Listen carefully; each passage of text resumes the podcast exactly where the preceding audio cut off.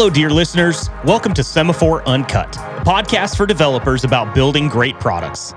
In this new episode, Darko, the podcast host, welcomes Unity VP of Engineering Services, Alan Page. Alan talks about the evolution of software testing and its impact on the software development industry and discusses how testing practices have changed the way software is built and delivered.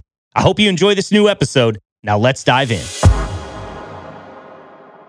So, hello and welcome to Semaphore Uncut, a podcast for developers about building great products. Today, I'm very excited to welcome Alan Page. Great to be here, Darko. Thanks for having us on. It was great having you on our podcast a month or two ago, and took us a while to get over to your side, but we're happy to be here to continue the conversation. Can you please just go on ahead and introduce yourself, give us some stepping stones through, through your career so the audience can know who they are listening to? I began my career in tech just about almost 30 years ago. I worked on a whole bunch of stuff, mostly in the testing space, at least for the first 15 or so years. I did moved into API-ish testing uh, pretty quickly and did a lot of automated tests at the API level. Eventually, I drifted into writing a lot of test tools. And then I drifted into working on check in systems before CI was really a thing, things to help our build process. And I worked on build tools. And then eventually, I sort of shifted into working on things that helped the whole team move faster. So, a lot of, uh, for about five years, I worked in a central org at Microsoft teaching testers and designing courses for testers at Microsoft. From there, I went back into more infrastructure work, worked on Microsoft Teams doing infrastructure, SRE, etc. And then finally, I left there and moved to Unity about five years ago, where I did some testing for a while, but now I'm back into infrastructure uh, type work. And currently, I lead an organization that does a lot of different things. The biggest part of my organization is dev productivity, all, all those infrastructure tools for build systems, CI systems, et cetera, um, for both our flagship desktop product as well as all of our web services. And one thing that shifted in me over the years is I care more about more and more about quality every day. And the systems my teams build are all about improving quality and customer experience. Less concerned, become less concerned about testing. Testing is one way in which we achieve quality, but it's not the only way. I'm interested to hear. So you published that book in 2008, which is maybe at the halfway your, your career or you know something like that. I'm curious to hear how did you come to that point where you felt the need and you know? I worked on this team delivering training for testers at microsoft. That was part of what we did. Also what we did was a lot of consulting with teams. And then one thing we did is microsoft had an executive briefing center ebc where some of our clients who spent a lot of money with us as part of it, part of their deal with Microsoft, they could come to Microsoft and kind of request, like, could you have this team and this team and this team come talk with us about maybe features for SharePoint or uh, features in Visual Studio, whatever. They, they would have direct contact with some of the teams, but we were getting an increasing number of folks, everyone from the Air Force to electric companies. They wanted to know more about how Microsoft approached different aspects of testing.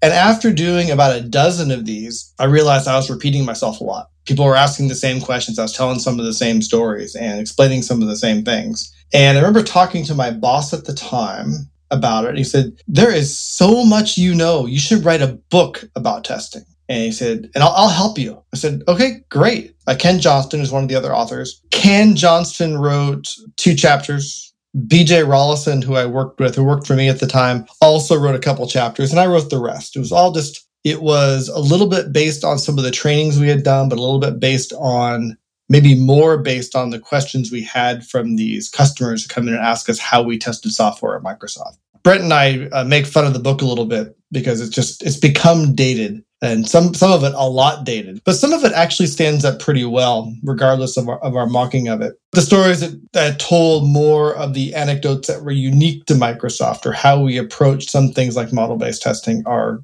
good. And you mentioned that some parts became you know really dated. However some are, are still relevant? Have you have you thought potentially about uh, repackaging the i don't know if that's possible I talked to MS Press on whether we should do a second edition, and there was no interest. I can't really write one now because I'm not there, but I would write. I think it would make sense to write like how to the guide on how to read the book, which chapters to skip, which stuff makes sense, which stuff is still applicable, both which chapters to ignore, and then where to get where to get some more information about some of the chapters that are relevant. How would you describe the career of, of a software test or a journey in a part of the career? What's the starting? What's the starting point, and where then it expands? Testing and it, it's changed a lot over the years, and also kind of how we use testers. I think it's changing faster than some folks would like. I think you've probably heard Brent and I talk about this. I think software, a lot of software is always going to need testers. Um, some software is not going to need dedicated people in a testing role. Web services, especially, are things that the testing needs to be done there. One, functional correctness, no matter what you're working on, is today is the job of the developer. Developers are responsible for making sure their code is functionally correct. When you're doing a web service, of course, functionally correct is basically ready for use. There's some other testing probably needs to be done, also done by the developers. But you're looking at monitoring to understand how it's being used and to find any potential issues need to be fixed in the code. Dedicated testers not necessarily needed, although there may be some cases where some exploratory API testing using Postman is the right thing for someone to invest in if they're really good at it. They would probably do it across multiple teams. As I hinted at before, there are some products, especially things with a maybe a complex interface to the product, having a dedicated tester look at that and test that with curiosity and with a lot of drive around customer experience is probably going to be necessary long time. I don't believe in the tester mindset. I don't believe that that developers can't do that work, but I believe that having someone dedicated to that again working with functionally correct software i think it's a waste of time for a tester to find basic functional bugs if that's if that's the case you're wasting their you're wasting them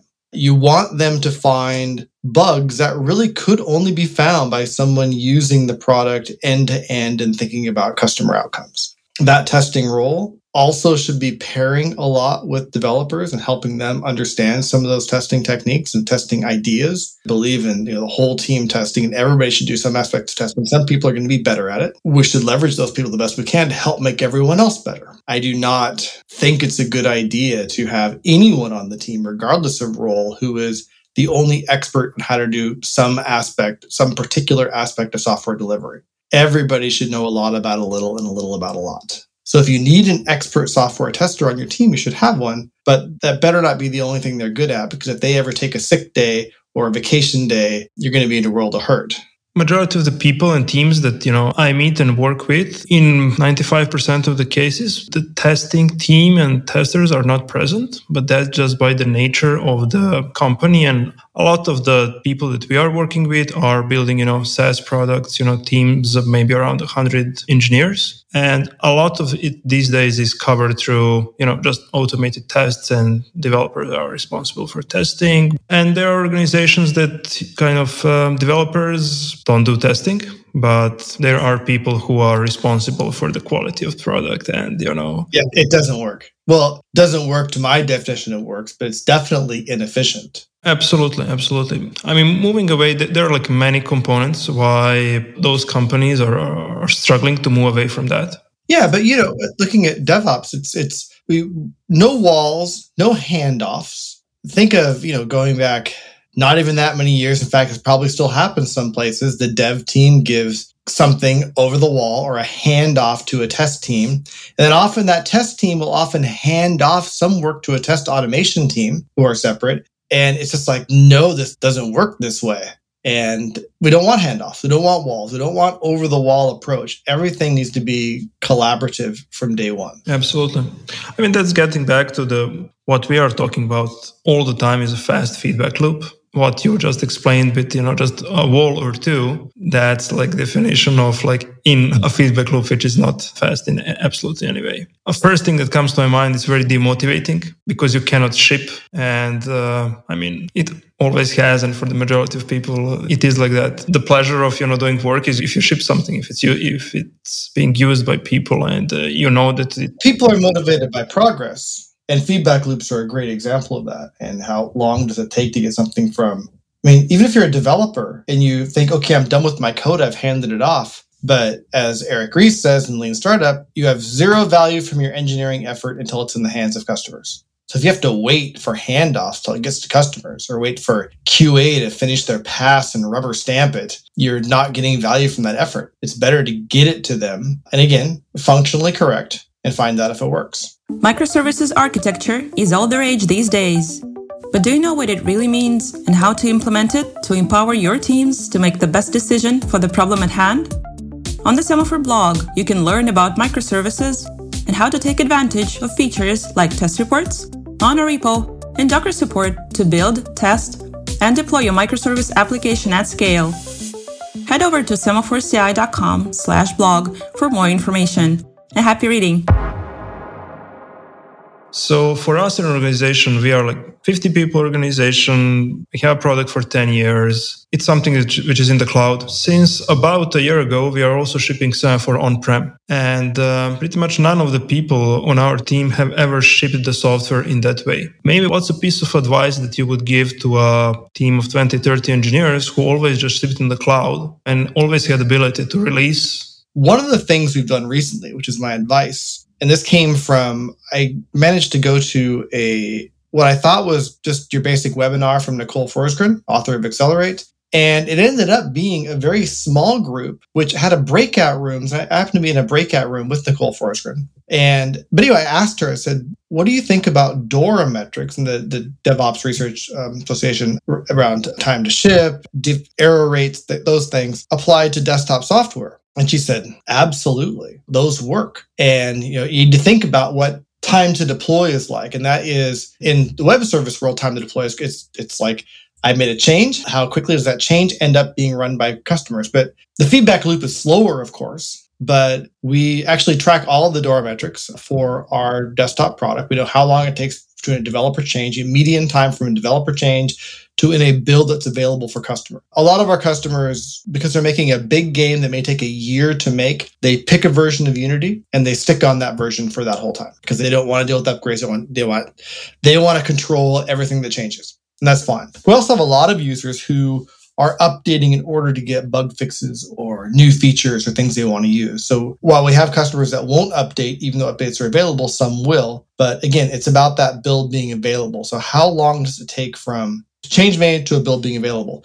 We also are able to track error rates because our customers do report bugs a lot, which is great. It also gives us a way to track that metric. So we actually have all of the DORA metrics. This is my long answer is we have all of the DORA metrics for our on-prem product and it's been enlightening. And one because it gives us things to improve but also we know that research says that improving those things will improve quality and will improve the team. So just because it's an on-prem product doesn't mean you can't use the traditional devops metrics. So i would suggest using them and seeing what you can do to improve them I mean, one of our main worries was some customers sticking with a certain version for whatever organizational reason. And then developers have to think, okay, I'm not working just on the current version of our software, which has, you have a mind model what that software is. But then you have that version, which is six months, year or more old. And then you have to get into that code base. Just a minor detail, but changes the developer's life day to day.